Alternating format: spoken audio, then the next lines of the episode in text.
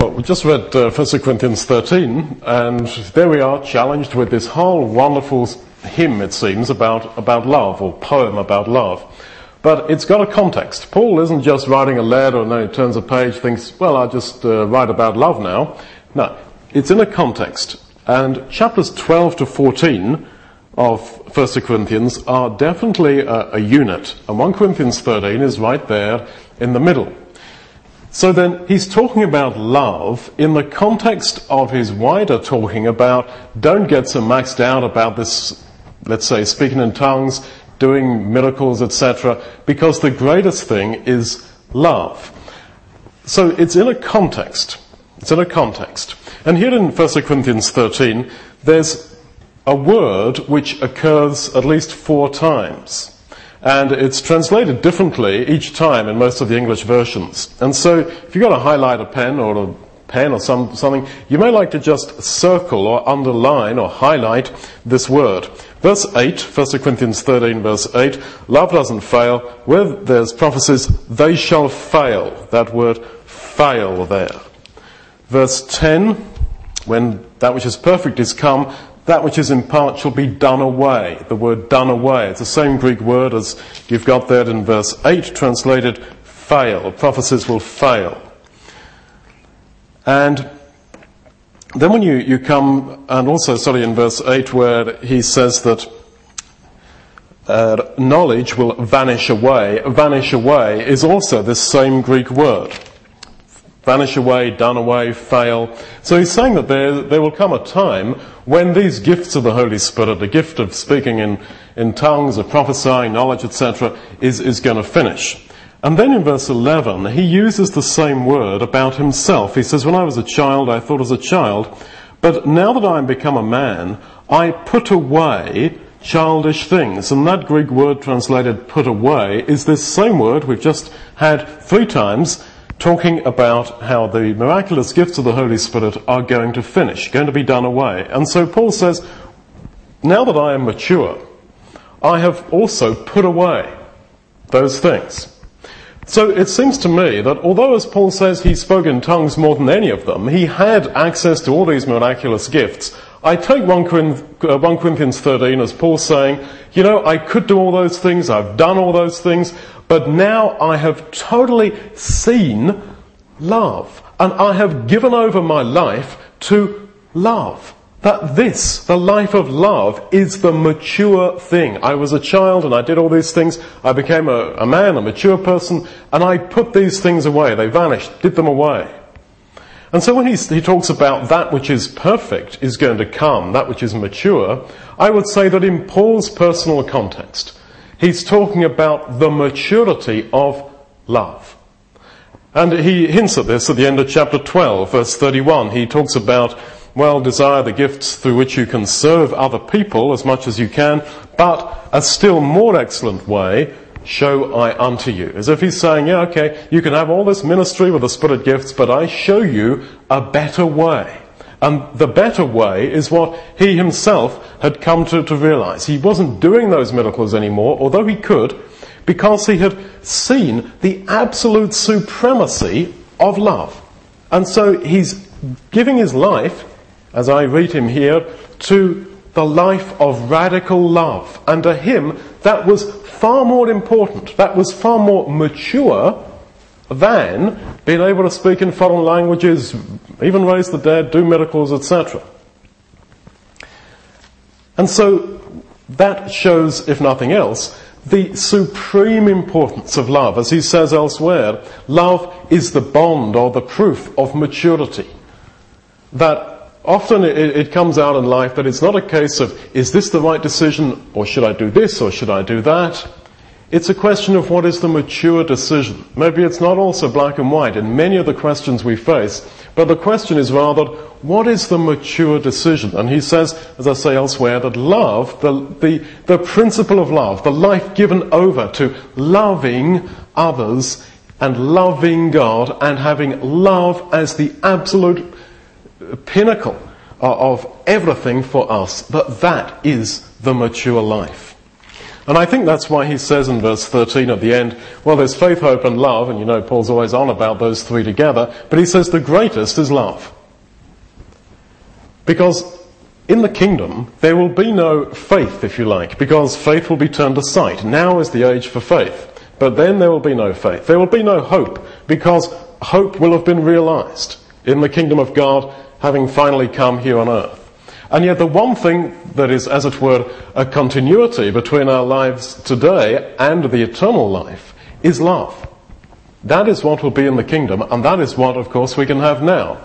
And so in that sense, I think he's saying that let's live the kingdom life now, as far as we can. Love will be the essence of God's kingdom. So let's live that life now. So that just points up the, the colossal importance of love. And it concerns me. It worries me no end, and I really mean this. That many Christians, many of our own community, it really can't give sensible answers to questions like, what is love? What is love? Uh, we all have some uh, idea, we'd all trot out something, but there's a, a, a huge lack of knowledge about this, of understanding. Say to somebody, could you uh, explain to me the beasts in Daniel 7? Oh, yeah, sure. Bum, bum, bum, bum, bum. This is what it means. Okay, fine. Okay, and love? Oh, what, well, sort of being, being, kind to each other, being, being, a, being a top guy, being a nice bloke, or whatever it might be. Yeah, yeah there's a, a colossal lack of understanding. And so he himself, I think, woke up to this.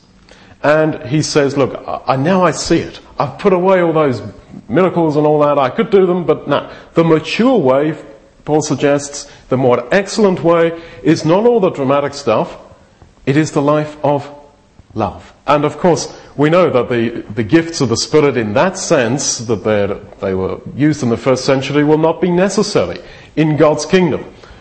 Healing the sick, etc., speaking in, in other languages so that other people from other nations can understand our message, all that won't be needed ultimately in the aeons of eternity of God's kingdom. But what there will be is love. And so, just to again point up the importance of a life of love, just look at verse 2. He says, Even though I've got the faith that could move mountains, if I don't have love, I'm nothing. Well, he's alluding there, Matthew 21, 21, where the Lord Jesus says, If you believe, you'll say to this mountain, Move, and it will move. The scary thing is, and I mean, this should scare the pants off us, that you can have that faith to move a mountain, and God will hear your prayer, and say, okay, mountain move, and it moves. But you cannot have love, and ultimately you're nothing. But I think God so respects faith that He's prepared to, to hear the, the prayer of faith, even if there's no love. But okay, so you get the answer to your prayer and you examine yourself and you think, well, I must be doing something right. God's hearing my prayer. But not so. If you don't have love, ultimately the bottom line is you are nothing. Now, verse 4 love is patient, long suffering, patient. And we might think, well, patient, that means that, uh, let's say I, I, I, go down a bus stop to get, to get a bus and, hey, I forgot my, I, I forgot the house keys and I, I forgot to lock the, lock the apartment hey, you know, and you know, some people take it calmly and they walk back and they get the keys and they lock their door and they go back to the bus stop and it's like they're not fazed. And other people, like the whole world has collapsed around them because they forgot the keys or whatever it might be. And to some degree, and I emphasize to some degree, that is a matter of personality. And I'm not sure that that's what he means when he says love is patient. Let's have a look at Matthew 18, 26, where I think we, we have an example of the love that is patient. This is the, the parable that the Lord Jesus told about the man with this ridiculous debt. And he goes to his Lord and uh, falls in front of him and says, Lord, have patience with me and I will pay you all. And you know, the story goes on. He's forgiven and the Lord says, okay, that's fine. And so the guy goes out and grabs hold of a fellow that owes him 100 pence and says, pay me what you owe, and uh, is mean with him, etc. So he doesn't appreciate that forgiveness. But my point in this context is that he says, Lord, have patience with me. Same word, love is patient. So then, God was waiting or Jesus, whoever the Lord is in the story, is waiting. He's patient. He sees us with a huge long list of debt to Him which we can never pay, and He says, well, I will wait. Now, maybe we don't have people that owe us money. But we have, each of us has people who owe us an awful lot of things. We've all been wronged and hurt, maybe more than we like to realize, but we have been. And so the way of love is to not demand that. Is to not say, look here, we're not going on in our relationship until you put this right. You did this to me. To my kids, to my wife, to my parents, to my family, to my this, to me, me, me. And you've got to put that right. Now, I, I know there is a place for, for reconciliation and, and, and truth and, and etc. But in terms of forgiveness, and that is what I'm emphasizing, we are to be patient. We are to live with the patience that waits for that person to maybe change. That is the love that is patient. Now we go on. Verse 5, love is not easily provoked. Now this is referring to a load of Old Testament passages that talk about Israel provoking God. But how patient was he with them? For centuries, he put up with being married, as it were, to a woman who was sexually addicted, going off to other men, etc., being totally unfaithful, and he was not easily provoked. What a challenge to us. Love seeks not her own. And you see how love now is being personified as, as a woman, as a person, because we are to be this woman, this person. Love seeks not her own. Well, in 1 Corinthians 10:24, Paul has said, "Let no man seek his own, but every man his neighbour's good." And it's in the context of not doing what you want to do. It's in the context of this uh, thing about eating meat offered to idols, and he's saying, don't think about what's okay for you, and that is what it's okay in my conscience, it's all fine for me. Think of the other and what your actions and attitudes and positions are going to do to that person. Don't seek your own. Love seeks not her own. You see the theme there in Corinthians. And, and likewise, when he says that love is not puffed up in verse 8.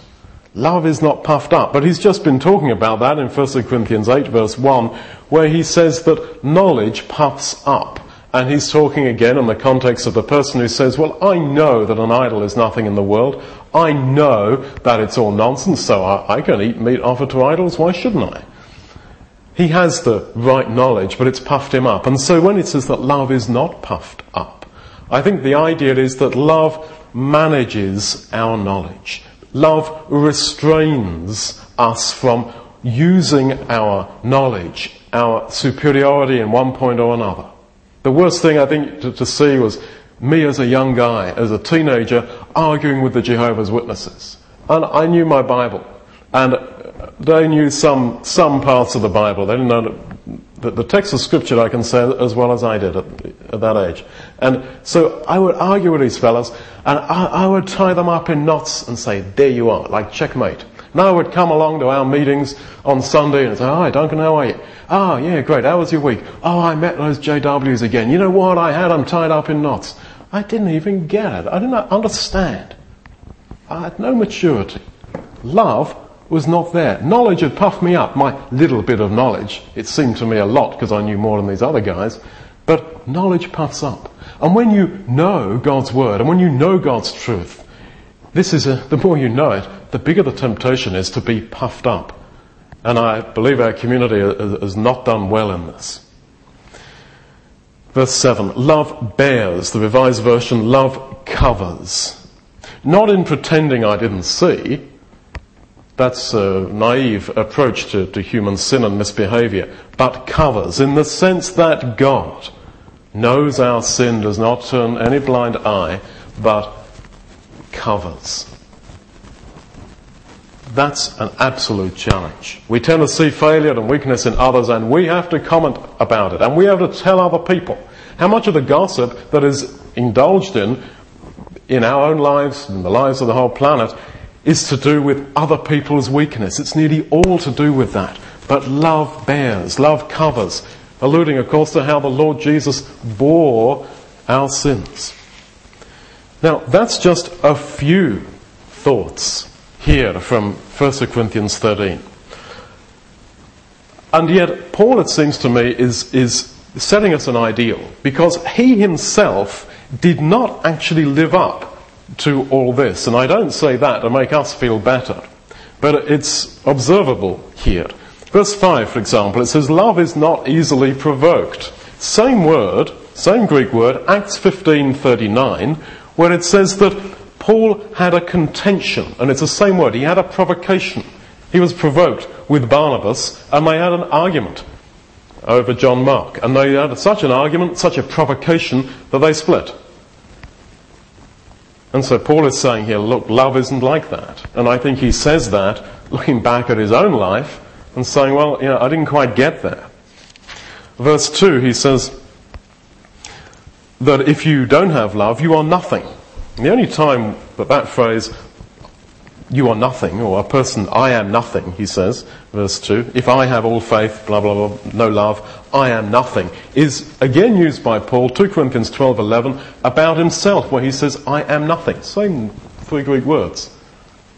As if he's saying, well, in a sense, I feel I don't have that love, and so I am nothing. Finally, in, in that uh, context, verse 12, now we see, he says, in a mirror darkly, but then we will see face to face. He's quoting from the Septuagint there, Numbers 12, verse 8, about Moses, where we're told that Moses uh, saw God, in terms of the angel perhaps, face to face, and as the Old Testament says, that uh, God was not revealed to Moses darkly in similitudes, but face to face. And Paul is saying, well, only in the future will I see face to face. As if, well, I'm still seeing through a glass darkly because I haven't quite got the full maturity of love. But 2 Corinthians 3:18, written of course sometime later, when he's writing again to Corinth, he says, "We with unveiled face behold the glory of the Lord, the Lord Jesus, and are changed into that same image." So it seems to me that he's saying by the time of 2 Corinthians 3, look, the veil is off me. I am seeing face to face, and that glory is being reflected off my face, and I'm changing. But here, he says, well, at the moment I'm seeing through a glass darkly, in dark similitudes, but I believe in the future I will see face to face. 2 Corinthians 3.18, I think he's saying, you know, I'm getting there. So his appreciation of love, as in the lives of so many Bible characters and as in our own lives, increases very slowly, irritatingly slowly. But the perfection, the maturity, the bond of perfection, of maturity, is this kind of love. And so let's not think that because we have faith, because we have hope, because we have answered prayer, because in many aspects of our lives we are living as people of God and we have a heart for God, if we do not have this love, we are nothing. Now, I know you know this, and I know you have read this, and I know this sounds so obvious, but just try to catch the, the glimpse that I get of, of Paul's idea of a more excellent way. That he grasped the life that is wholly given over, wholly dedicated to love. What is better for these people around me? For this person in my life, for that person not seeking our own, restraining our knowledge. Love is not puffed up like knowledge puffs up, bearing all things as Jesus bore our sins, rejoicing with the truth, and not wanting to get involved in gossip about other people's lives, weakness, sin, failure, the sort of things that entertainment is absolutely full of in this world. No. The life of love is beyond that. And with Paul at this point, when he's writing here in 1 Corinthians 13, I say the same, that I, I see it. But I am getting there. But I'm far, far from there. And maybe it's no comfort to me at all, but maybe, I suspect, you all know what I mean. But all the same, let us, in this quiet moment, just get it that this is the life. This is the life. The life of outgoing love, of selflessness, of self-sacrifice, of bearing all things, not being puffed up, being patient for others' repentance, rejoicing in that which is true, knowing that by doing that, we are living the kingdom life, which, as I've said, will be all about love, because faith and hope will have passed away then. We are living the kingdom life now, insofar as we give ourselves over 100% to the life of love.